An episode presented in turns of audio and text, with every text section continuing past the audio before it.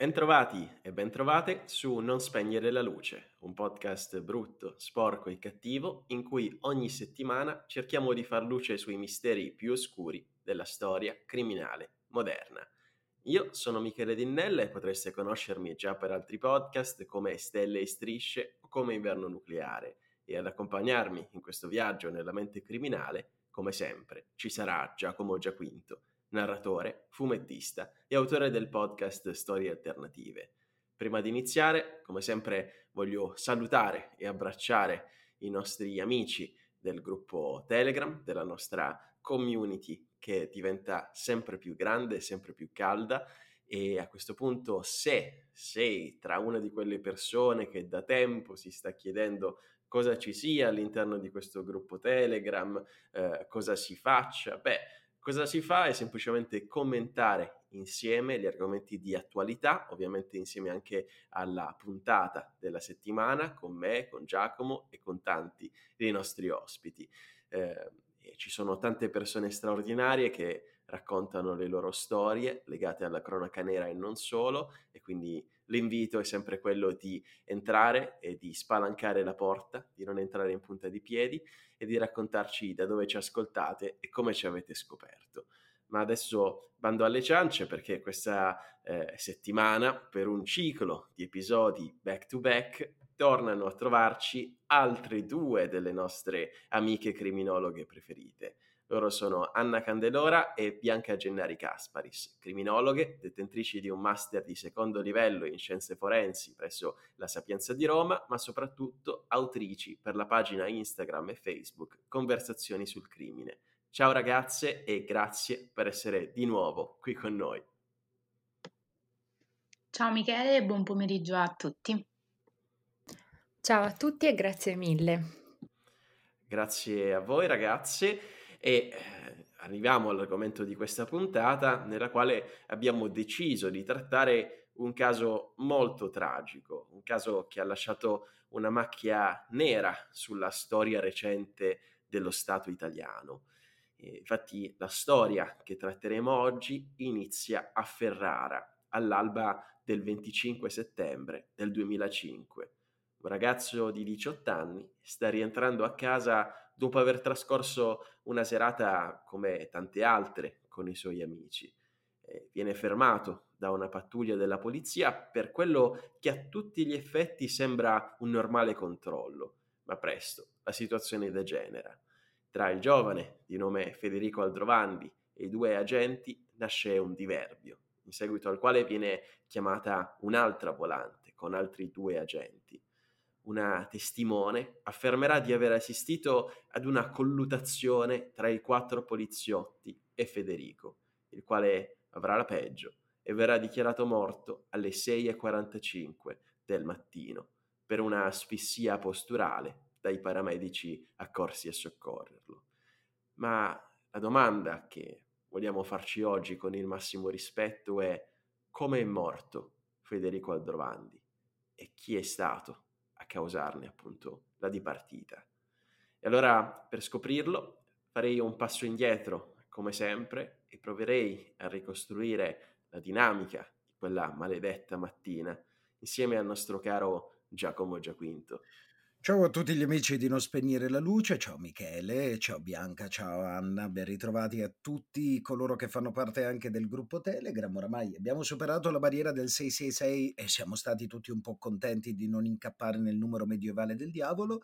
Eh, siamo all'alba dei 700 ed è bello, è bello avervi tutti con noi, parlare insieme. Eh, c'è stato un momento bellissimo che io non dimenticherò mai del gruppo Telegram ed è stato legato alla tremenda morte di, di Giulia, a cui va un mio personalissimo pensiero.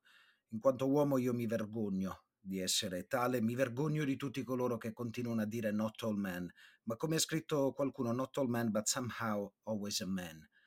E grazie a tutti voi che avete scritto la vostra esperienza sul gruppo, grazie a tutte voi che avete eh, lottato e che state continuando a farlo nelle piazze e che ogni giorno si possa davvero ricordare Giulia e tutte le vittime. Una vittima, Giulia, che è una vittima dello Stato, perché quello che è successo è una violenza dello Stato esattamente come questa storia.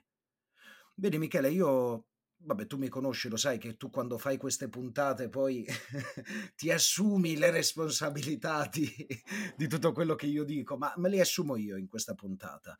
Tutto quello che sto per dire, Michele, non c'entra niente. Se dovete fare delle querele, inviatele a me, a casa mia, non vi preoccupate, che sia la casa in Abruzzo o la casa Bari, eh, fa, inviatele a me, non abbiate nessun problema. Perché io voglio rispondere alle domande che Michele ha fatto nell'overture eh, della, di, di questa puntata. Chi è stato? Dei poliziotti. Come è morto? Lo hanno crepato di botte. Ecco come è morto. Ecco chi è stato perché bisognerebbe smetterla di trincerarsi dietro la divisa, una divisa che ha più macchie di sangue che di orgoglio.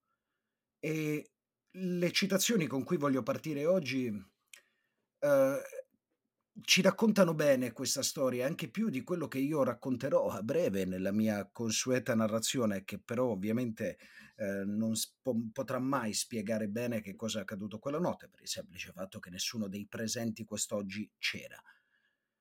La prima frase è di Fabrizio Caramagna, persona che non amo particolarmente, ma che in questa frase racchiude molto di quello che io penso di questa vicenda, ovvero che il motto dei violenti è vivi e lascia lividi. E la seconda frase è tratta da una bellissima canzone di Fedez, perché se per un attimo smettiamo di fare gli italiani e dire oddio Fedez, il compagno di Chiara Ferragni, oddio guarda quanto è ricco, e ci ricordiamo che ha scritto dei testi bellissimi, in una delle sue ultime canzoni, molto recente, credo che abbia un paio di anni questo pezzo, che si chiama Un giorno in pretura, lui dice eh, Mussolini, Berlusconi, Federico Aldrovandi. In Italia i migliori non riescono mai a superare i vent'anni. Ed è vero. E questa è la storia di un giovane, di un ragazzo giovanissimo, di un ragazzo come me, come Michele, come Bianca, come Anna, come molti de- delle persone che ci ascoltano perché il caso Aldrovandi è una vicenda relativa a un omicidio, perché noi in Italia ci piace usare il termine caso, perché dobbiamo sempre bussare alle porte della, del linguaggio giuridico. Sbagliato, perché il linguaggio giuridico allontana. È come dire che Filippo era un mostro. No, non era un mostro. Filippo era un ragazzo, un ragazzo che ha ucciso una donna, come si fa tante altre volte. E quelli che hanno ucciso Federico Aldrovandi non sono dei mostri, sono delle persone, delle persone che avrebbero dovuto difendere Federico. Federico era uno studente ferrarese di 18 anni che è stato assassinato, è stato ucciso, non è scomparso, non, è, uh, non ha subito conseguenze per le sue azioni, è stato ucciso. Usiamo i termini per quelli che sono. Il 25 settembre del 2005 durante un cazzo di controllo della polizia.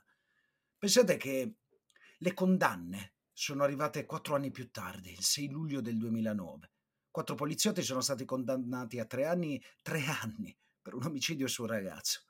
Tre anni e sei mesi di reclusione per omicidio colposo e soprattutto con l'eccesso colposo nell'uso legittimo delle armi e della violenza. A questo punto sono io che pongo una domanda a voi, come ha fatto Michele in apertura. Che cosa vuol dire uso legittimo delle armi e della violenza?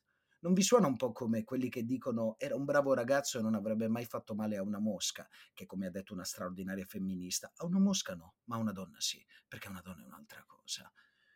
Pensate che è uno dei casi che ha avuto una maggiore eco mediatica in Italia e comincia la notte del 25 settembre del 2005, quando un giovane di 18 anni, continuo a ripeterlo perché è giusto che vi si stampi nella memoria quanti anni avesse questo ragazzo, Federico Aldrovandi, si fa lasciare da alcuni amici in una via vicino casa per tornare a piedi e smaltire un po' la sbornia dopo che aveva trascorso la serata a un locale di Bologna, il Link. Durante quella serata il ragazzo, come fanno tutti i ragazzi, e qui permettetemi di aprire a breve una parentesi, assume delle droghe e dell'alcol, nulla di così eclatante, ma a fine serata sembra che, a detta dei testimoni, fosse comunque abbastanza lucido. E questo, mhmm, giusto per eh, chiedere sempre a tutti voi, ma ovviamente vorrei anche una risposta da coloro, da Michele, da Bianca e da Anna, magari quando avrò finito, sull'agghiacciante spot contro la droga fatto dallo Stato italiano. Ora voi immaginate questa scena. Eh, prendo quello spot perché è proprio quello spot che dovrebbe parlare ai ragazzi che, avevano, che hanno ora l'età di Federico quando è morto, eh, 16, 17, 18 anni. E quello spot, immaginate un ragazzo che lo guarda e vede questo che dice: Hai proprio ragione, la droga è sbagliata, fa male. Ehm, secondo voi, un ragazzo di quell'età guarda quello spot e dice: "Ah, Ha proprio ragione la Rai e lo Stato italiano. Ehm, sono certo che adesso smetterò sempre la Rai domenica durante la puntata di Domenica In. Prima parla di Giulia e subito dopo, come primo ospite, invita Teo Mammucari, che faceva stare Flavia Vento sotto una campana di vetro durante la trasmissione libero. A quel punto ti viene da chiedere: ma chi ve le fa le scalette? Ma torniamo alla nostra storia. Due abitanti della zona di, ehm, del nostro protagonista, di Federico, denunciano la presenza di un uomo in stato di agitazione che sembrava stesse urlando per strada. Eh, la prima telefonata viene effettuata da Cristina Chiarelli ed è al 112 alle 5.45. La testimone riferisce che c'è uno che sta andando in escandescenza, sta urlando come un matto e sbatte dappertutto. Mentre avvisa la questura di competenza per la notte, un ragazzo che strilla diventa un ragazzo che sbatte la testa contro i pali. Vedete, io di mestiere racconto le storie, che sia attraverso i fumetti, che sia attraverso la mia voce. Fateci caso quanto il linguaggio e quanto la narrazione. Riprendete anche le vecchie puntate che abbiamo fatto di Non spegnere la luce, quanto il cambiare delle semplici parole cambi totalmente la storia. Subito dopo questa telefonata viene inviata presso eh, via Ippodromo a Ferrara una pattuglia Alfa 3 su cui sopra ci sono Enzo Pontani e Luca Pollastri. La seconda telefonata al 113 viene invece effettuata da Cristian Fogli che è comunque un cittadino, un abitante che riferisce che c'è un ragazzo in uno stato parzialmente legato all'ubri- all'ubriachezza che continua a urlare la volante viene immediatamente avvisata e si porta verso l'indirizzo in cui c'è stata la segnalazione. Pontani e, Pallas- e Pollastri danno questa descrizione di Federico. Un invasato, violento, in evidente stato di agitazione, addirittura sostengono di essere stati aggrediti dal ragazzo di 18 anni, disarmato, con dei colpi di karate dei colpi di karate. In questo stesso modo inizia il primo film di Karate Kid, solo che questo non è un film, è senza un motivo apparente e chiedono addirittura dei rinforzi per un ragazzo di 18 anni. Dopo poco tempo arriva il loro soccorso la volante Alfa 2 con a bordo Paolo Forlani e Monica Segatto. Lo scontro tra i poliziotti e il giovane inizia a diventare particolarmente violento. Considerate che durante la colluttazione tra quattro persone contro un ragazzo di 18 anni, eh, due manganelli si spezzano e questa colluttazione porta alla morte, sopraggiunta per asfissia da posizione, perché il torace del ragazzo era schiacciato sull'asfalto dalle ginocchia dei poliziotti. Alle 6.04 la prima pattuglia richiede ehm, alla propria centrale l'invio immediato di un'ambulanza del 118 perché era sopraggiunto un malore. Secondo quelli che sono i tabulati, che ovviamente vengono registrati per gli interventi a scopo medico, alle 6.10 arrivò la chiamata da parte del 113 al Ferrara Soccorso che invia un'ambulanza e un'automedica che giungono sul posto alle 6.15 e alle 6.18. All'arrivo del personale il paziente, eh, il paziente, il ragazzo, viene ritrovato riverso a terra, prono con le mani ammanettate dietro la schiena. Era incosciente e non rispondeva e gli hanno lasciato le manette. Dopo numerosi tentativi eh, di, ten- di, rianimazione eh, cardiaca e polmonare, l'intervento si conclude con la constatazione immediata sul posto della morte del giovane, che era avvenuta per un arresto cardiorespiratorio e un trauma cranico-facciale. La famiglia, i signori Aldrovandi, vengono avvertiti alle 11 del mattino. Alle 11 del mattino. Il ragazzo era morto da più di quattro ore, da più di cinque quasi probabilmente.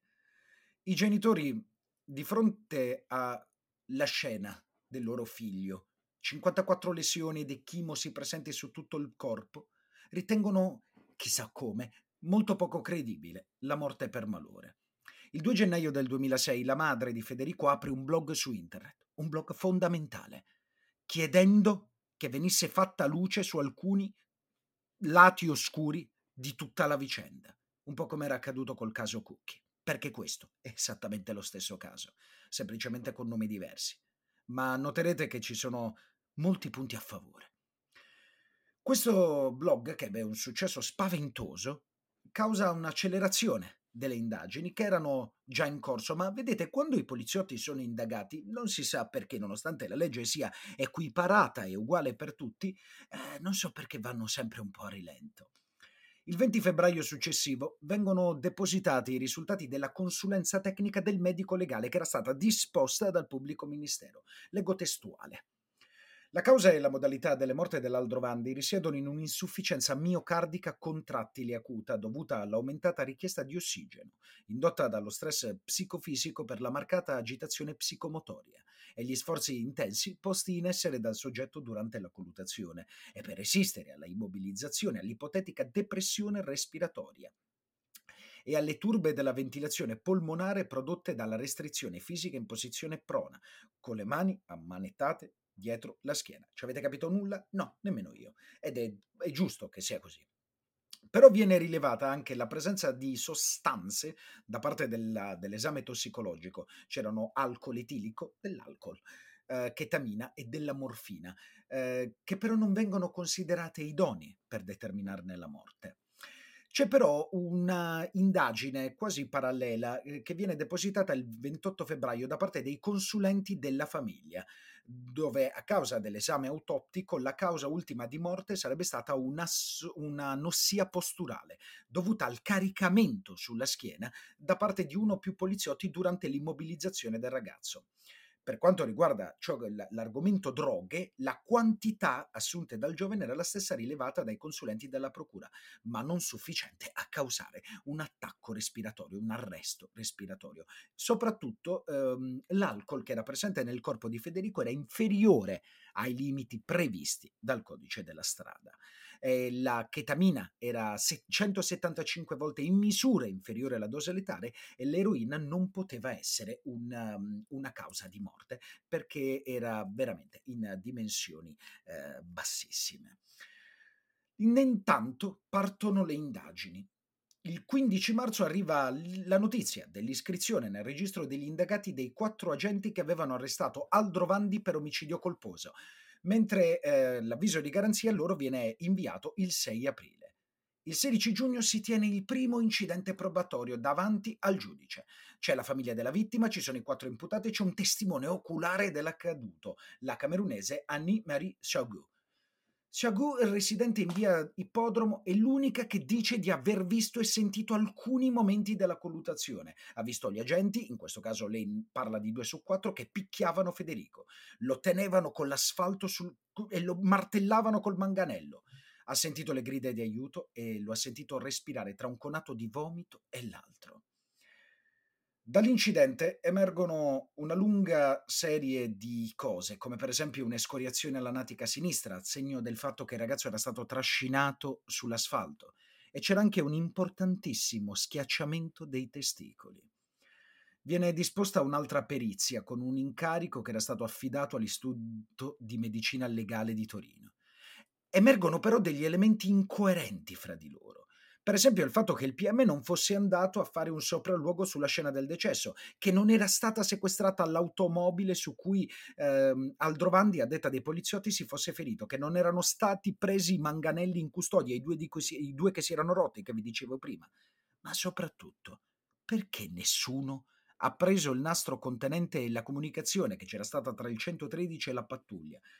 E questo venne messo a disposizione della procura solo molto tempo più tardi venne aperta una seconda inchiesta con tre frasi che mi fanno agghiacciare il sangue perché parliamo di un ragazzo di 18 anni. C'erano reati come falso, falsa testimonianza, come omissione di soccorso, mancata trasmissione di dati. Perché vedete, adesso anche perché il mio tempo purtroppo è scaduto, ma eh, sicuramente le criminologhe, le nostre amiche, le nostre ospiti saranno sicuramente molto più in grado di me di raccontare i depistaggi, tutte queste cose. Ma permettetemi di dire una cosa. Come cantava la canzone che vi stavo dicendo prima, un giorno in procura di Fedez, Mussolini, Berlusconi, Federico Aldrovanti. In Italia i migliori non riescono mai a superare i vent'anni. Voglio rispondere a una domanda che ha fatto Michele in apertura. Chi è stato? Com'è morto? Sono stati dei pezzi di merda. Sono stati dei poliziotti. Sono stati delle forze dell'ordine che per l'ennesima volta in Italia succede spessissimo, in Italia non solo, Michele vive negli Stati Uniti dove questo è all'ordine del giorno, è stato ucciso da uno Stato che alimenta una morale fascista all'interno delle forze dell'ordine. È stato ucciso da uno Stato che permette alle forze dell'ordine di picchiare e massacrare a sangue un ragazzo di 18 anni semplicemente perché aveva bevuto e perché probabilmente si era fatto di eroina è stato ucciso da uno Stato che rimane in silenzio e nasconde le prove della complicità di poliziotti in omicidi. È stato ucciso da uno Stato corrotto che se ne sbatte il cazzo dei giovani. Federico Altrovandi è stato ucciso dal silenzio. È stato ucciso da quattro persone che gli si sono messe con le ginocchia sulla schiena e l'hanno ucciso tenendolo lì al suolo. Ecco da chi è stato ucciso. Perché vedete, il motto del violento è molto semplice. Vivi e lascia lividi. E allora ringrazio il nostro Giacomo Giaquinto per questa narrazione accurata. E, ehm, ovviamente credo che sia giusto essere arrabbiati e sono, sono anch'io molto arrabbiato per quanto eh, disapprovi gli insulti personali, ma è giusto anche provare a ragionare a mente fredda su, su quello che è successo ed è questo è il motivo per cui siamo qui oggi e soprattutto il motivo per cui siamo qui oggi con, con due criminologhe, perché è l'unico modo per provare a fare chiarezza su tutto quello che è successo e, e cercare di ricostruire le dinamiche eh, di quella mattina, come dicevamo prima in apertura, come anche Giacomo ci ha raccontato eh, in maniera magistrale, ripartendo appunto, in questo momento mi rivolgo alle nostre ospiti, ripartendo appunto dalla dinamica del diverbio tra Federico e gli agenti, provando a ipotizzare quale sia stata la causa scatenante appunto di quella che è diventata una collutazione, come si è trasformato un normale controllo in quello che poi è, è successo e soprattutto provando a ricostruire se ci siano degli elementi di verità nella narrazione che è stata fatta. A me ha colpito molto, per esempio, il dettaglio di Federico che sarebbe salito in piedi sul, sul tettuccio della, della, volante, come ci raccontava Giacomo la storia delle mosse di karate, perché effettivamente Federico faceva, ha fatto per, per più, quasi dieci anni karate e, e questo elemento è stato eh, sfruttato dalla difesa e quindi voglio provare a ricostruire cosa ci sia di vero e cosa ci sia di falso in quello che è stato raccontato sulla dinamica degli eventi.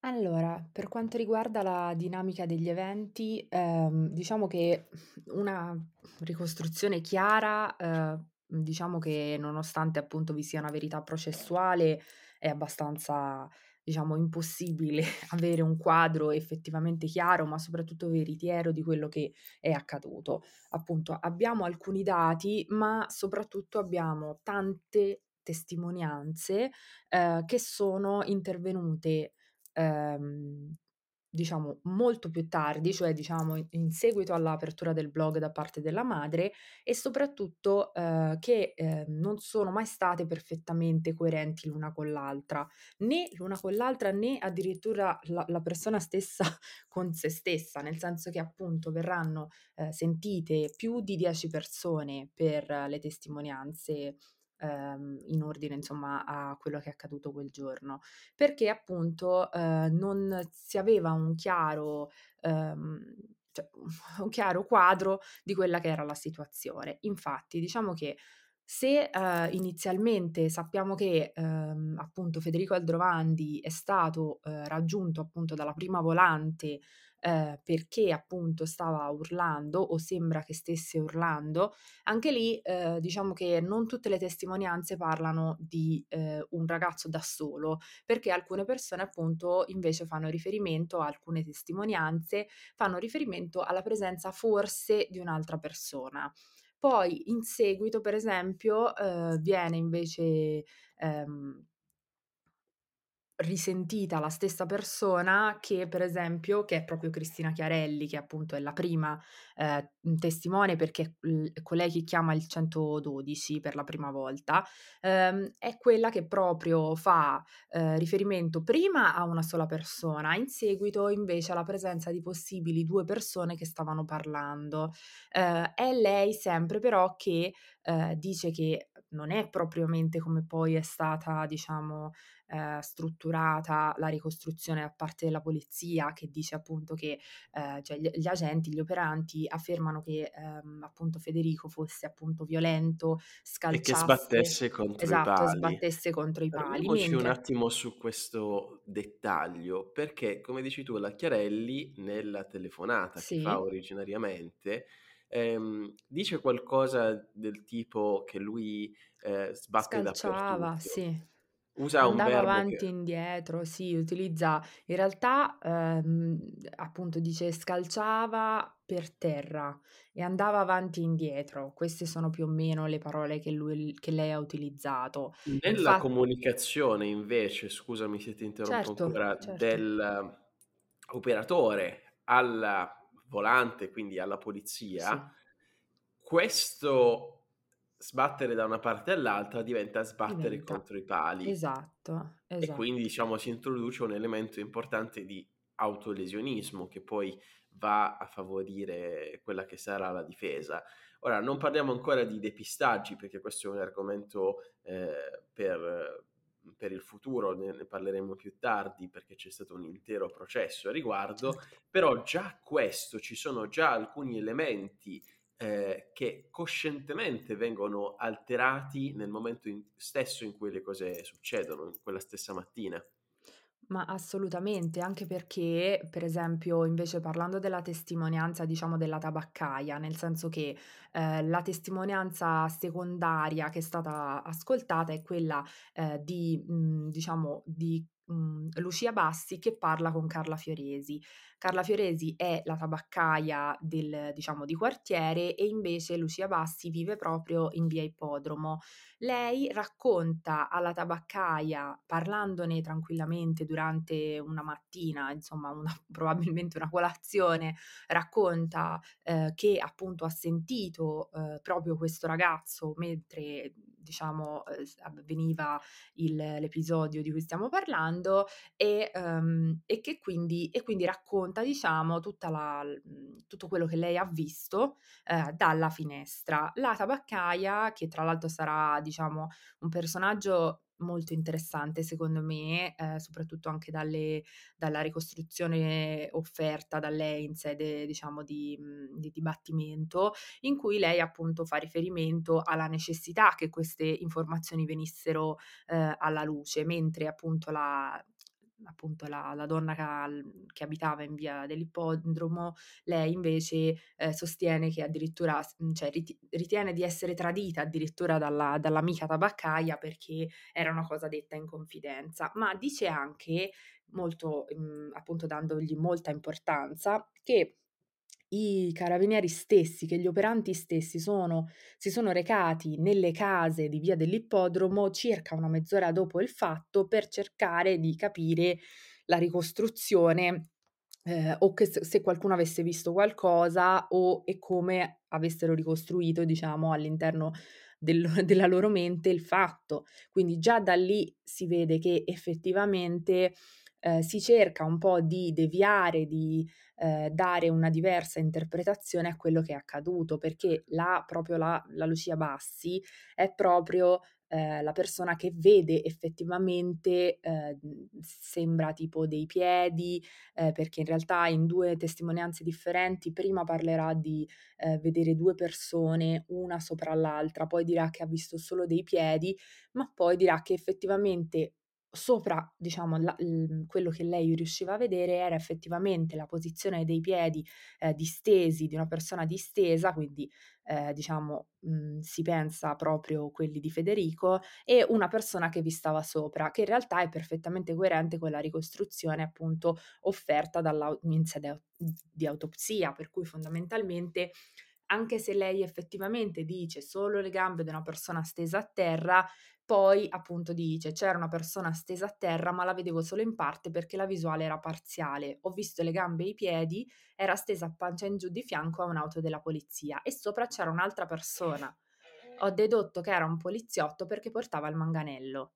Quindi effettivamente c'è questo, questa visione da parte ehm, della, della, appunto della, della Bassi, eh, che poi effettivamente riporta proprio la conversazione che Federico si pensa abbia avuto con una persona della volante eh, che appunto gli, chie- le, eh, gli, chiede quale sia il suo nome. Però in questa eh, conversazione Federico effettivamente dice aiutatemi, aiutatemi ehm, e dice di chiamarsi Federico.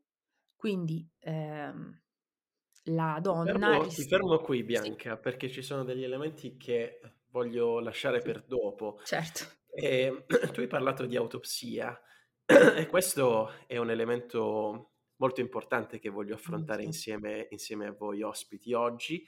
E, quindi la prima cosa che voglio affrontare eh, è appunto cosa si nota dal, dal dal corpo di Federico, dal cadavere di Federico. Noi sappiamo che la persona che lo vedrà per la prima volta della sua famiglia non sono i genitori che appunto non, non lo vedranno mai, ma è lo zio, lo zio che è un infermiere professionista che ri- riporterà un'altra frase che è stata sfruttata eh, dai media e dalla difesa, eh, che dice che sembrava che che fosse stato buttato giù da un'auto in corsa eh, per appunto le echimosi eh, alla testa e su tutto il corpo, eh, per lo scroto che viene eh, fracassato dalle manganellate, quindi questo denota anche un accanimento. però lo zio infermiere addirittura n- non riuscirà a riconoscere inizialmente le, le, percosse per quelle che sono state. Lui dice che sembra che Feder- il corpo di Federico avesse ruzzolato per, eh, per diversi metri. Quindi voglio ripartire da qui. Cosa ci racconta l'autopsia la, eh, di questo delitto? L'autopsia ci dice che Federico Aldrovandi muore per un'asfissia posturale. Mm, mm, il suo corpo è stato compresso in modo così violento da provocare l'arresto del cuore. E nel caso di specie sono rilevanti uh, due ematomi presenti uh, sul cuore di Federico, due ematomi contrapposti, um, L'ematoma si forma, mhmm, nel linguaggio diciamo nostro quotidiano, è il livido. Come si forma? Per la rottura di un vaso sanguigno nel quale la circolazione è ancora in corso.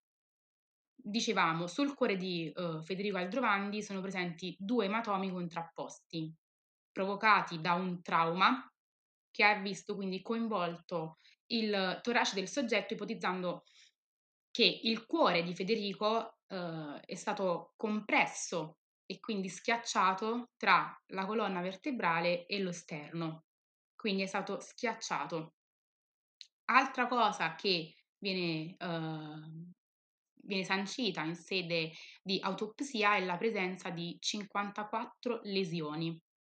Quindi lesioni che però non sono fatali, non sono state fatali, Uh, si parla infatti di una profonda lesione alla tempia sinistra associata ad ecchimosi compatibile con l'uso di un manganello, lesione alla tempia destra compatibile con l'uso di un manganello, mm, ecchimosi sugli arti inferiori sicuramente prodotte da manganelli e poi vi è una, um, una lunga escoriazione alla natica um, sinistra, segno di un trascinamento, insomma e come si diceva prima un importante schiacciamento dei, uh, dei testicoli. Dall'autopsia inoltre, uh, ne abbiamo parlato, uh, emerge quindi la presenza di uh, sostanze stupefacenti, sostanze però che um, non, sono fa- dirett- non sono fattori diretti di morte e neanche fattori concausali. Quindi La morte avviene per asfissia posturale. Le lesioni non sono fatali e le sostanze stupefacenti non hanno determinato la morte. Questo si evince dagli atti. Bene, questo è un elemento importantissimo per proseguire nella nostra analisi e per entrare nel discorso finalmente del depistaggio, perché come dicevamo prima, come raccontava Giacomo, la prima ipotesi che viene fatta circolare dal, dalla polizia stessa è quella appunto dell'overdose.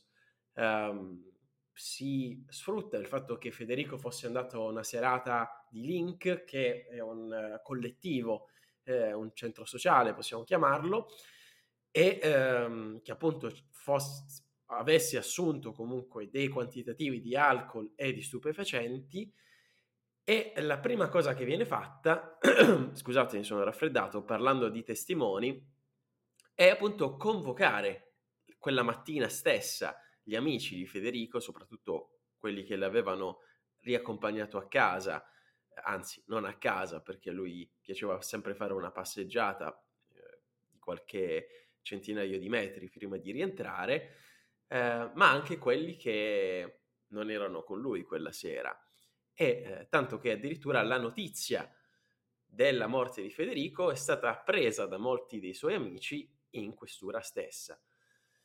E um, lì vengono torchiati, vengono interrogati e um, gli viene detto, ad alcuni viene detto, ah voi siete dei drogati, è colpa vostra e... Um, e quindi viene fatta passare l'ipotesi per la prima volta che si trattasse di una morte legata agli stupefacenti. Ehm, ovviamente, eh, nel momento in cui poi il corpo di Federico viene eh, analizzato, diventa difficile negare quello di cui parlava Anna poco fa, cioè di, le numerosissime echimosi su tutto il corpo di Federico. E quindi la narrazione inizia a cambiare perché si inizia a parlare di excited, uh, excitement delirium syndrome, cioè di un arresto cardiaco legato alla situazione di appunto eccitazione eh, legata alla situazione convoluta con, con i poliziotti. Ora, questo sarà un cavallo di battaglia della, della difesa e eh, tutto eh, quello che noi chiamiamo depistaggio, comunque processo nei confronti dei depistaggi, sarà finalizzato a supportare questa tesi in particolare. Quindi io voglio tornare da, dalla nostra Bianca e chiederle appunto semplicemente questo, perché all'inizio si parlava così tanto di overdose e eh, e se è una ipotesi percorribile, plausibile secondo te. Allora, diciamo che la risposta in questo caso mi sembra più, diciamo, semplice tra le varie eh, questioni, diciamo, di questo eh, caso. Allora, eh, iniziamo col dire che appunto l'appartenenza di eh, Federico, diciamo, a una determinata categoria in questo caso la categoria dei drogati, ma comunque viene definito durante il processo uno da centri sociali, quindi eh, effettivamente gli si dà una connotazione molto molto precisa da parte della polizia.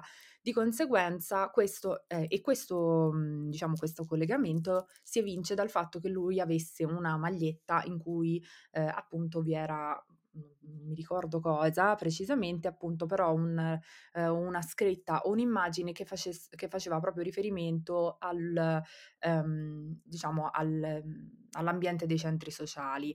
Per questo, eh, proprio in sede di... Ehm, cioè durante, dopo la morte di Federico, viene chiamato il capo della Digos. Questo è molto molto importante perché sarà un punto in cui avremo uno, secondo me, dei personaggi principali del processo, eh, che è appunto, eh, appunto il, il, responsabile, il direttore in quel, ca- in quel caso della Digos, eh, che appunto si reca sul luogo e ehm, allora lui riesce a constatare chi è la persona perché in realtà era un amico di famiglia dei genitori eh, e anche appunto di Federico stesso, insomma, frequentava la famiglia.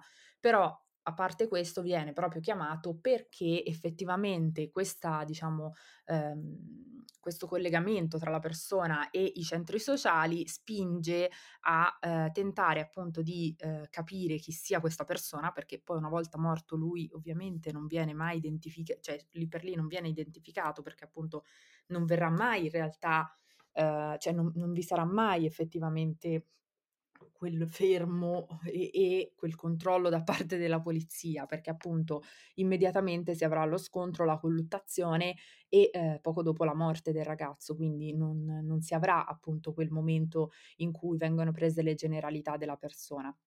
Per questo appunto ehm, si chiama proprio una persona che è eh, particolarmente, diciamo, preparata per quanto riguarda la parte relativa ai centri sociali, a luoghi in cui magari si fa uso di stupefacenti, quindi eh, si dà subito una precisa lettura di sono, di quella che era la eh, dinamica dell'accaduto e soprattutto eh, una lettura che è quella che si vuole dare. Infatti è lo stesso capo della Digos che quando va a parlare con i genitori eh, afferma proprio che, ehm, diciamo, è come se cercasse di dargli, di dar loro una, una specie di consiglio eh, palesemente, eh, molto probabilmente mandato eh, da alte cariche invece della, della, polizia, viene mandato proprio per ehm, dire fondamentalmente ai genitori che eh, lui era morto per overdose, era morto.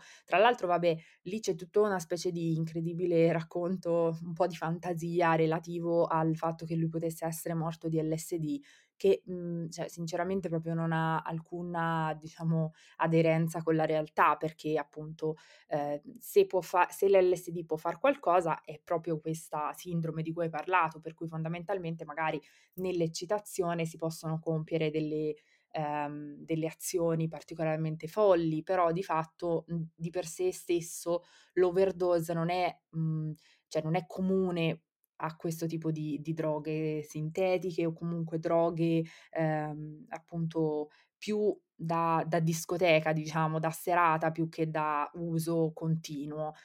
In questo caso, ehm, appunto, lui verrà definito morto di overdose perché ovviamente questo viene utilizzato come metodo per cercare di convincere i genitori a non eh, continuare a cercare, approfondire le ricerche.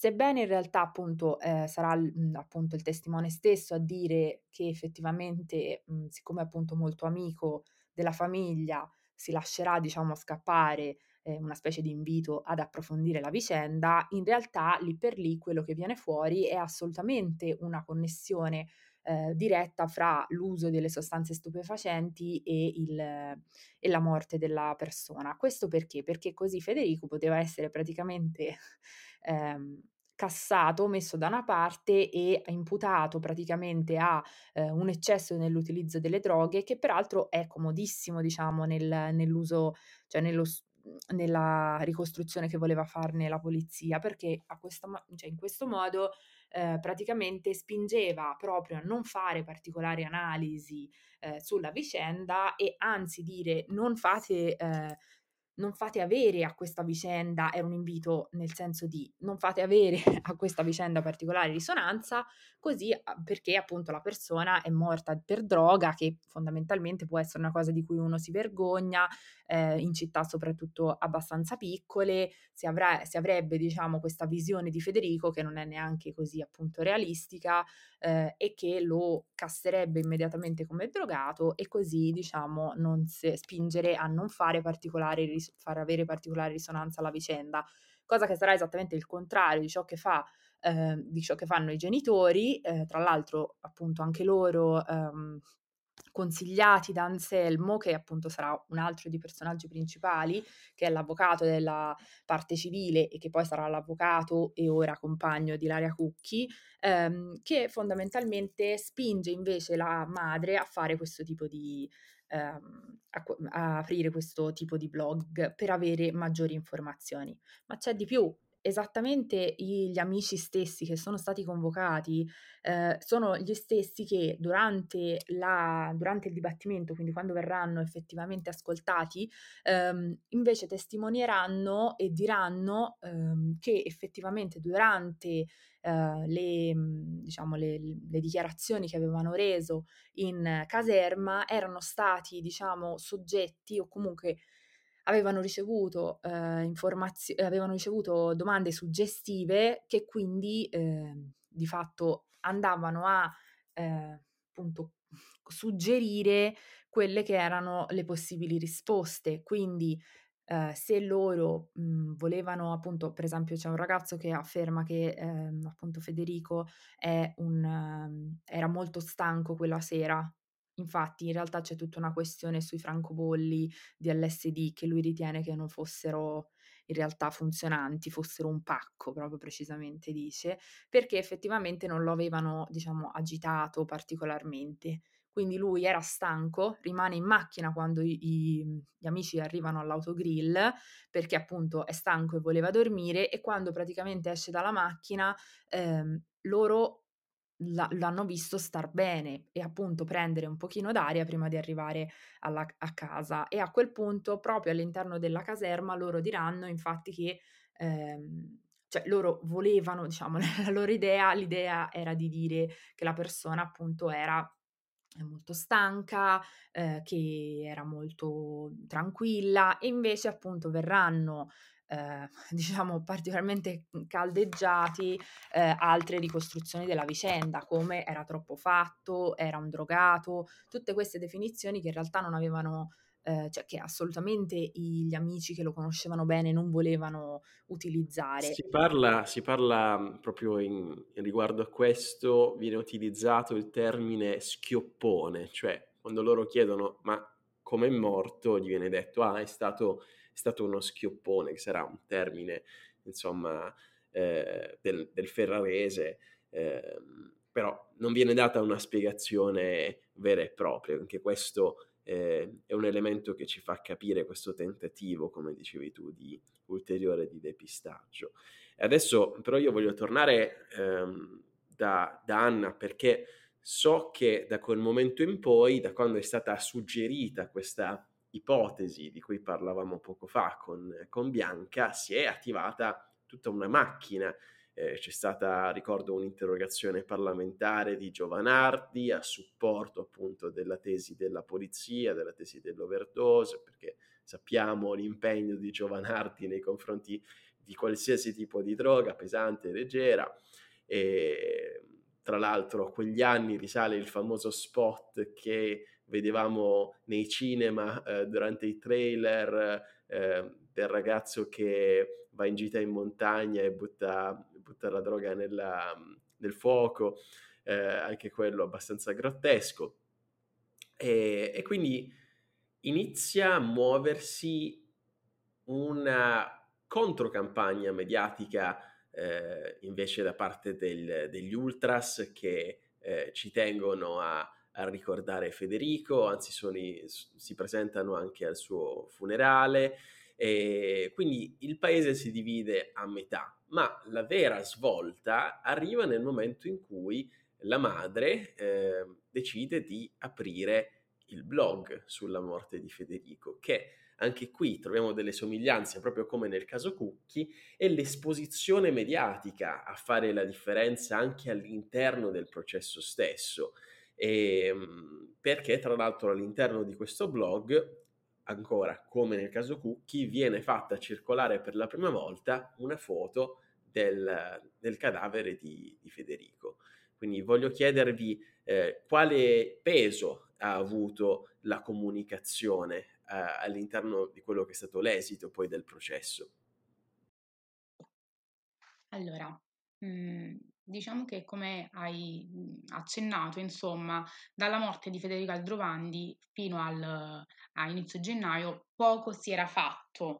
La madre e anche i giornali non si espongono rispetto alla notizia. La madre allora eh, decide di aprire questo blog eh, lo motiva, la, la, la decisione um, avviene, dice, perché era un modo per sfogarsi, perché nessuno faceva nulla. Quindi um, scrive questa lettera, che è ancora possibile visionare sul blog, insomma, um, dove c'è proprio scritto che è inumano sopravvivere alla morte di un figlio. Mm, è davvero toccante, si può leggere sul blog aperto, che ancora oggi è attivo o da poco controllato, insomma. E mm, quindi il 2 gennaio 2006, grazie alla madre Patrizia Moretti, uh, si apre questo blog e racconta, inizia a raccontare la storia del figlio e da qui, come dicevi, nasce una vera e propria mobilitazione e vi è una interrogazione parlamentare. Quindi vi è poi mh, circa dieci giorni dopo l'apertura del blog si, viene creato questo comitato Verità per Aldro. Quindi uh, c'è una grande mobilitazione e tutti si provano questa, questo senso di indignazione rispetto a un giovane di 20 anni che ha perso la vita e che è stato ucciso. E poco si è fatto fino a quel momento. E qual è il peso, dicevi, qual è il peso nel, nel processo? Allora, partiamo dal presupposto che ad oggi non è, um, non è salutare per, uh, per um, il processo questa quest'unione tra mediaticità e processo. Oggi ormai vi è un, uh, un un volere a tutti i costi uh, conoscere, sapere, accusare, prima ancora che però l'organo giudicante abbia emesso una sentenza di condanna. Questo un po' è rischioso. All'epoca però il, il blog della signora Patrizia Moretti ha consentito, ha portato ad una uh, ad un'accelerazione, ad una uh, ad un accendere quelli che erano le luci sulle zone d'ombra che c'erano e che secondo alcuni tutt'oggi ci sono. Quindi è stato importantissimo questo blog. La signora Patrizia Moretti poi nel corso del tempo ha condiviso, quindi proprio in, durante il processo condivideva le, le, i vari aggiornamenti. C'è, una, um, c'è il, il, capo di imputazione, par- c'è parte della motivazione della sentenza e poi ci sono dei link dai, dai quali poter accedere proprio alla, alla, all'intera motivazione della sentenza di condanna emessa all'organo mh, mhmm, di primo grado.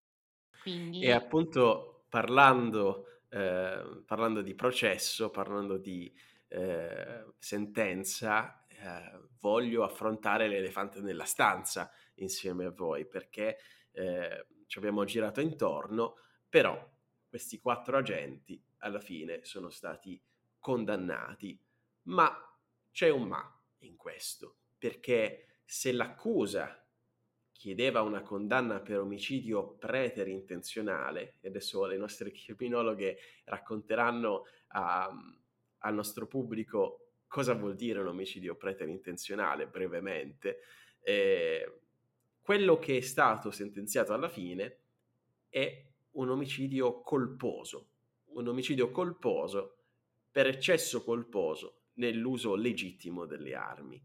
Quindi pensiamo a chi ci ascolta in questo momento da casa e immagino che ci sia della confusione se non si è studiata eh, giurisprudenza nella vita. Quindi cerchiamo di rendere tutto questo più semplice, ma la vera domanda è perché l'omicidio è stato classificato come colposo e non come preterintenzionale. Allora, mi ritrovo sempre con i podcast con te a, a cercare di semplificare dei, degli argomenti giuridici che sono difficili talvolta da comprendere anche per chi mastica la materia. E non è un caso che, che io ti inviti sempre, Anna. Allora, perché prima sentivo anche Giacomo che eh, giustamente si dice arrabbiato rispetto al fatto che eh, eh, so, i, i, quattro imputati e poi condannati sono stati condannati a tre anni e, e sei mesi. Quindi cerchiamo di un attimo uh, spiegare il perché. Um, loro sono stati condannati per, dicevi prima, per uh, omicidio colposo poiché hanno uh, ecceduto rispetto a quello che è l'uso legittimo delle armi. Cosa significa? Il codice penale prevede delle cause di giustificazione, quindi particolari situazioni che comportano la liceità penale di fatti di per sé conformi a una fattispecie incriminatrice. Mi spiego meglio. Il fatto resta illecito, ma c'è una causa che lo giustifica.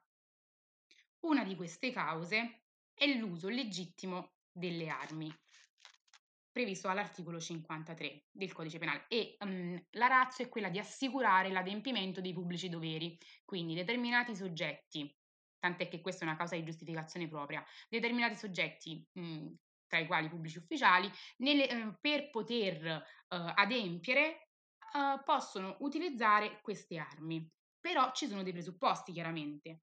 Il tutto deve avvenire nell'adempimento di un dovere di ufficio e vi deve essere, questo è importante, la necessità di respingere una violenza, vincere una resistenza o impedire la consumazione di determinati reati. E inoltre l'uso delle armi o di altro mezzo di coazione fisica deve essere l'estrema razio e deve essere proporzionato tra il bene leso e l'interesse che il dovere di ufficio è preordinato a soddisfare. Spero di essere stata um, semplice nella spiegazione e di essere stata chiara. Cosa comporta quindi l'uso legittimo delle armi? Nel momento in cui un soggetto, un pubblico ufficiale, deve vincere una resistenza, adempiere un dovere o evitare la uh, consumazione di determinati reati, vi è la possibilità di utilizzare armi o altro mezzo di coazione fisica, però in misura proporzionata. E questo è importante perché viene, verrà richiamato poi nella sentenza.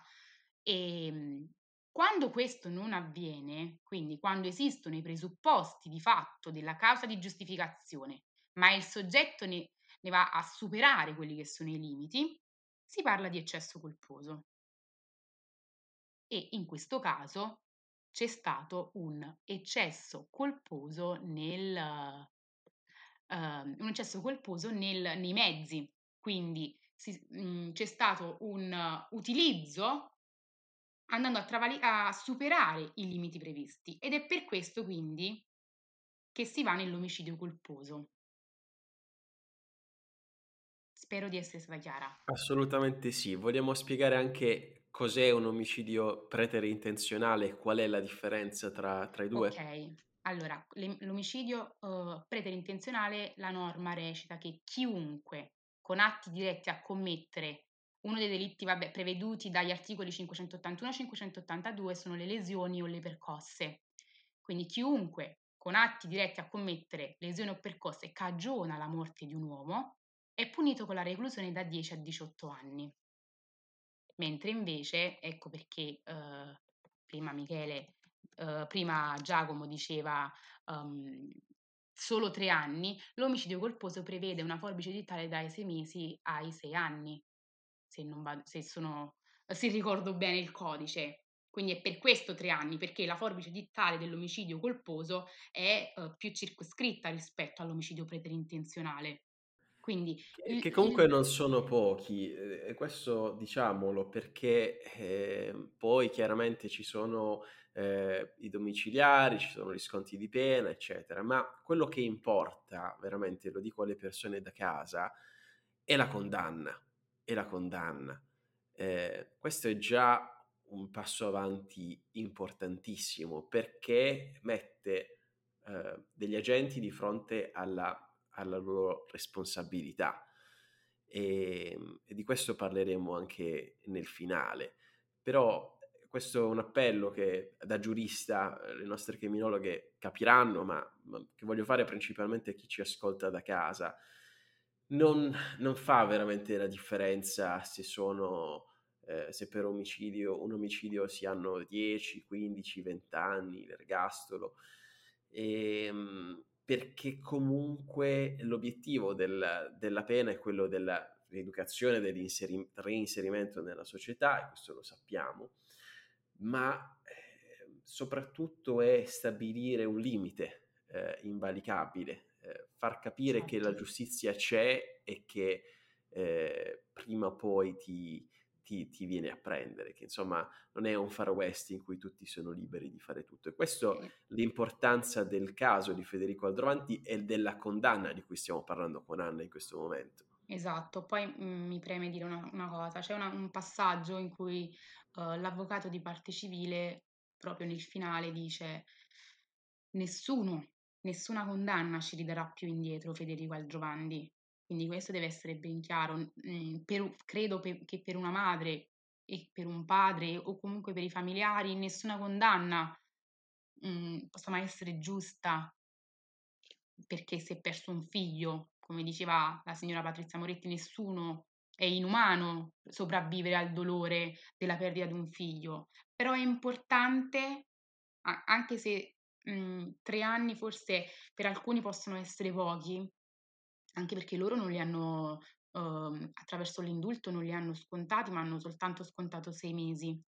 Quindi anche questo è un, da- un dato che uh, bisogna sottolineare. È comunque però... una cosa che ti rimane sulla fedina penale. Eh? Sì, però è importante che venga riconosciuto, cioè Federico Aldrovandi è stato ucciso da queste quattro persone ed è stato riconosciuto dallo Stato dalla legge. Esatto, esatto, Quindi... esatto. Senza contare ovviamente tutta la questione eh, civile derivante da, dai danni eh, esatto. nei confronti della famiglia. Quindi An- le sanzioni sì, sì. non sono soltanto andare in, in, in galera, ma eh, anche dal punto di vista civile bisogna considerare eh, questa, questa parte. Esattamente.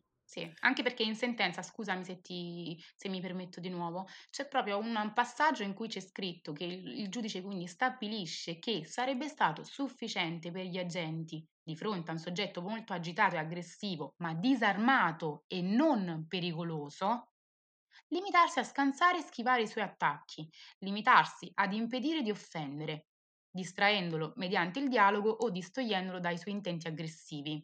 Quindi viene riconosciuto il fatto che si poteva agire in maniera diversa e si doveva agire in maniera diversa. Assolutamente, assolutamente sì. Eh, noi siamo eh, purtroppo, mm, io vorrei continuare per altre ore questa puntata perché sono argomenti che per me sono interessantissimi, ma eh, il tempo è tiranno e quindi io voglio tornare per un attimo dal nostro Giacomo Giaquinto, prima della domanda finale, per capire se e quali sono i documentari da guardare per saperne di più su, su questo caso.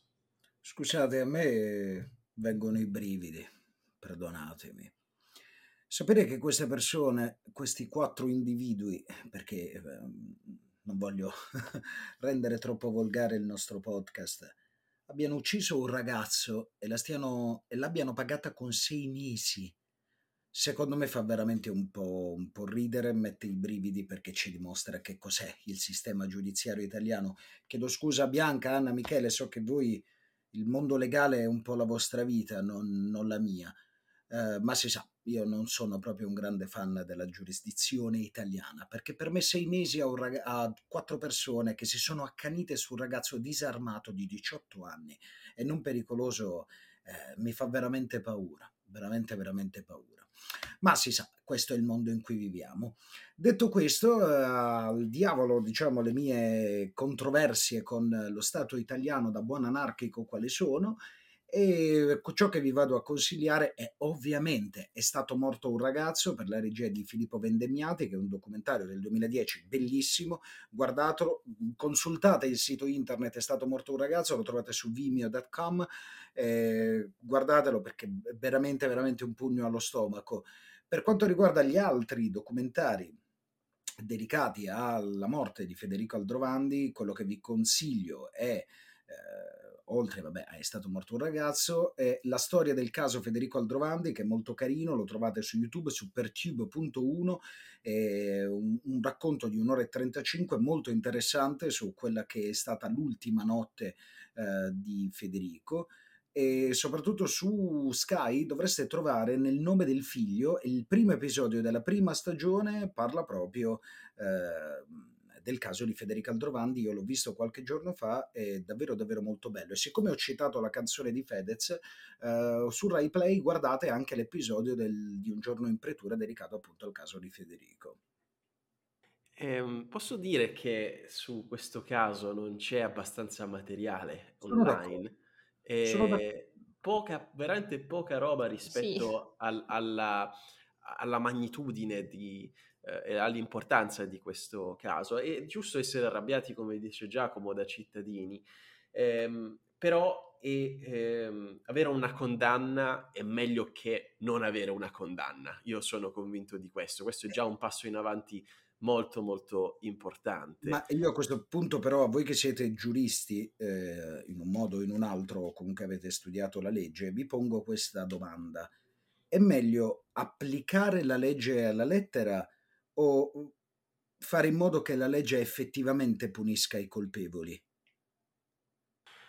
È meglio l'obiettivo, secondo me, e nella mia opinione personale, che non si ripetano più fatti di questo genere. E per fortuna casi come quello di Stefano Cucchi e di Federico Aldrovandi e l'impegno delle persone che sono vicine a loro, dei loro familiari, eh, è stato propedeutico a fare in modo che in Italia casi di questo genere così eclatanti non si siano più verificati, proprio perché eh, abbiamo parlato del G8 qualche settimana fa, proprio perché quella congiuntura tra anni, la fine degli anni 90 e l'inizio degli anni 2000 era una congiuntura nella quale, eh, non essendoci la diffusione di fotocamere come abbiamo oggi nei nostri telefonini, eh, e sembrava molto più semplice farla franca con episodi di questo tipo. Quindi... Io sono dell'idea che se si smettesse di abbracciare le forze dell'ordine intese come, diciamo, perdonate questa frase ovviamente, eh, come promulgazione del fascismo e si cominciasse a insegnare il, il, vero rispetto, se le forze dell'ordine cominciassero per davvero a fare il loro mestiere senza dover restare ancorati alle loro morali di cameratismo, eh, di demolizione dell'identità degli individui che non, non indossano la divisa, divisa. Se non fosse più una, eh, diciamo una struttura di uomini, probabilmente qualche cosa cambierebbe. Questo è il mio personalissimo punto di vista. Ehm, allora parliamone insieme alle nostre criminologhe, era proprio questo la, l'argomento della domanda finale che io volevo farvi. Ehm, io credo che vivendo negli Stati Uniti osservo quanto siamo più fortunati, mettiamola così, ad avere il rapporto che abbiamo con le forze dell'ordine rispetto a quello che i cittadini americani hanno con la loro polizia. Eh, questo è un elemento da tenere a mente. Quindi io ho imparato paradossalmente ad apprezzare di più la polizia italiana da quando vivo negli Stati Uniti, ma eh, questa non è una, un'apologia, ovviamente. Eh, e allora quello che voglio chiedere alle nostre criminologhe è come è possibile e perché chi è pagato per proteggere la cittadinanza dovrebbe commettere e macchiarsi di un delitto così efferato verso un diciottenne senza appunto un apparente motivo? E questa è la domanda che rimane, che aleggia, nonostante tutte le analisi che si possono fare. E, ehm, e poi voglio, voglio, consigliarvi un altro documentario che è un, in formato podcast di una collega che si chiama Francesca Zanni, che ha fatto una, una bella inchiesta, magari un giorno la inviteremo, e ha parlato con, con il papà, con la mamma di, di, Federico e con altre persone, con gli avvocati, e quindi io ve lo consiglio, si chiama Rumore sulle app di ascolto. Adesso la parola alle nostre criminologhe.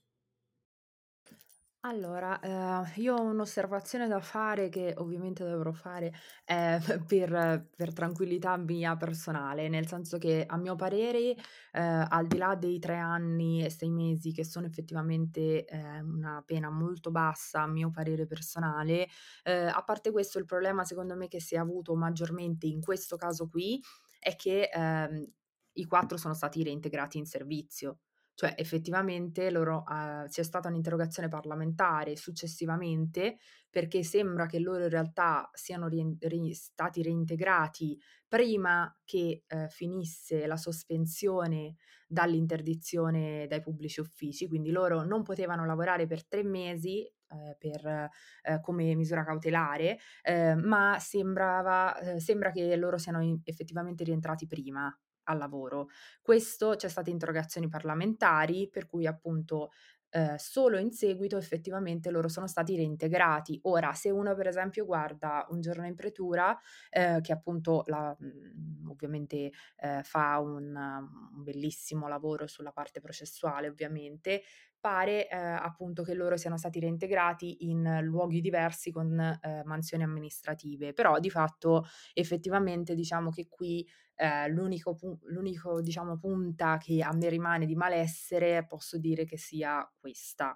Perché appunto eh, bisog- secondo me la, la principale problematica eh, sul, sull'aspetto delle forze di polizia è proprio legata alla, al, diciamo, al, come posso dire, allo sviluppo delle principali, dei princip- del principale assetto valoriale che viene diffuso all'interno delle forze dell'ordine. Cioè, Prima purtroppo... fuori, fuori, dai microfoni parlavamo, scusami se ti interrompo sì. Bianca, parlavamo di numeri identificativi, sì, di telecamere esatto. sui caschi come ci sono qui negli Stati Uniti appunto per fare un, un ulteriore paragone tra i due certo. paesi. Certo. Eh, però una cosa che, che mi preme eh, dire è che qui i problemi continuano ad esistere, soprattutto certo. i problemi razziali, come in Italia possono essere i pregiudizi nei confronti di um, certi cittadini di sinistra che sono particolarmente aperti all'uso di certe sostanze.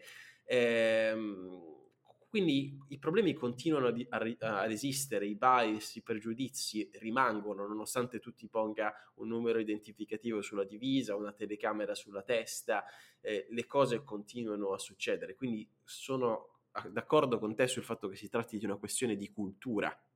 Assolutamente è una questione di eh, criminalità, cioè, allora, la parte, diciamo, relativa al, al razzismo, che peraltro è presentissima ovviamente anche nel nostro territorio, fa riferimento alla cosiddetta criminalizzazione primaria, quindi ovviamente abbiamo più persone in carcere di determinate... Ehm, di, provenienti da determinati luoghi, quindi extracomunitari, anche perché eh, statisticamente è molto più probabile che tu venga fermato se sei extracomunitario che se sei italiano, quindi è ovvio che questo primo aspetto già di per sé eh, sussiste eh, con grande forza, quindi effettivamente eh, fa parte appunto di tutti quei bias che però oggettivamente sono diffusi in tutta la popolazione, non è una questione relativa solo alle forze di polizia. No, certo no, ma è, è proprio il fatto che eh, le forze di polizia sono umani, sono persone certo, normali. Ma è lì che, cioè, che va un po', secondo me, eh, studiata meglio, nel senso come ho sempre detto, soprattutto io ho scritto una tesi su questo, per cui sono, ho studiato soprattutto un articolo che è di Vincenzo Scalia, eh, che è molto importante, che si chiama I, mh, mm, eh, I miasmi della Kantian Culture e la cultura di polizia proprio nel caso Aldrovandi. Quindi eh, fa proprio riferimento al, eh, a una serie di principi particolarmente diffusi nella polizia che fanno sì, diciamo, di avere un po' po' eh, sia un, un, aspetto di eh, collusione, nel senso di eh, forte mhmm, di, fa- di, forte unione l'uno tra l'altro e quindi l'uno con l'altro e quindi di difesa del, della forza dell'ordine contro il resto che viene visto come un antagonista e soprattutto appunto questa, eh, questa strategia di alterizzazione rispetto a quelli che sono eh, i le persone diverse da loro, quindi le persone co- eh, che possono essere varie categorie extracomunitari, ma anche avvocati e eh, diciamo eh, protagonisti del terzo settore. Per questo diciamo che secondo me è tutta una questione di prevenzione, nel senso che è tutta una questione di cultura che non viene particolarmente ehm, eh, secondo me, ehm, cioè proprio non c'è né il necessario supporto psicologico, eh? perché io parlo anche in, in entrambi i sensi, voglio dire, cioè sia eh, non c'è secondo me sufficiente supporto psicologico alla, proprio al, alle forze di polizia, quindi in questo caso secondo me eh, de- dovrebbero esserci sia più corsi proprio a livello di... Ehm, cultura emotiva, ma anche mh, in generale cultura nei confronti delle forze dell'ordine, perché loro fanno un lavoro particolare. Cioè è questo il punto, il lavoro particolare della forza di polizia determina delle strategie, diciamo, di... Ehm, come dire, di risoluzione dei conflitti eh, all'interno di se stesso, eh, che comporta effettivamente, infatti ci sono casi di burnout continuo sia nelle forze di polizia che in altri ovviamente eh, settori, per cui secondo me non è sufficiente né il supporto psicologico, penso sempre alla penitenziaria quando penso al supporto psicologico per esempio, però ma anche, eh, ma anche e soprattutto secondo me la parte anche della, del, del momento in cui si reclutano. Per cui fondamentalmente secondo me dovrebbe essere un lavoro dovrebbe esserci uno screening iniziale. È molto importante perché Bianca, qui sta il potere. Io, io voglio, vorrei parlare con te di, di questi argomenti per delle ore, ma il nostro tempo è veramente scaduto al termine, stiamo, eh, stiamo, stiamo superando tutti i nostri record, quindi io voglio ringraziare te innanzitutto, grazie Bianca Gennari Casparis e grazie all'altra nostra criminologa Anna Candelora. E grazie a te.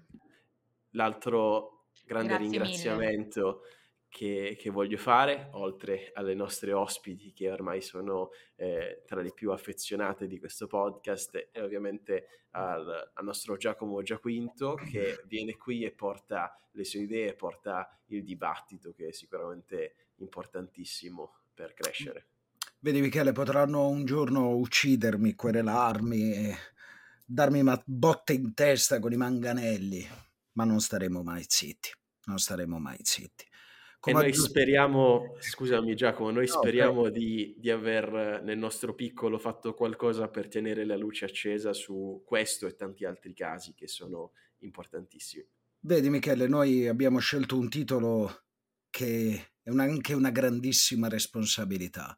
Non è casuale, non è solamente un bel titolo che ha guadagnato un discreto seguito nel mondo dei podcast. Abbiamo scelto un titolo che è una responsabilità e noi la luce non la spegneremo, non la spegneremo per Giulia, non la spegneremo per Federico, non la spegneremo per Stefano, non la spegneremo per nessuna di quelle morti dello Stato, per nessuna di quelle persone che sono state uccise da chi li doveva difendere. Questo mai, questo non lo faremo mai, è una promessa mia personale. E chiudiamo qui allora, Giacomo, grazie di tutto grazie a, e grazie a voi per averci ascoltato. Veniteci a trovare sul gruppo Telegram se avete idee diverse dalle nostre, fatecelo sapere, le nostre criminologhe sono disponibili, appunto sono anche loro nella nostra community e vi risponderanno come è successo anche in passato quando ci sono stati sia dei complimenti sia dei disaccordi e soprattutto se vi piace il lavoro che facciamo, se lo apprezzate e volete supportarci, potete farlo lasciandoci 5 stelline su Spotify o scrivendo una recensione positiva su Apple Podcast. E io vi do appuntamento al prossimo mercoledì, ma nel frattempo, come sempre, vi ricordo di non spegnere la luce.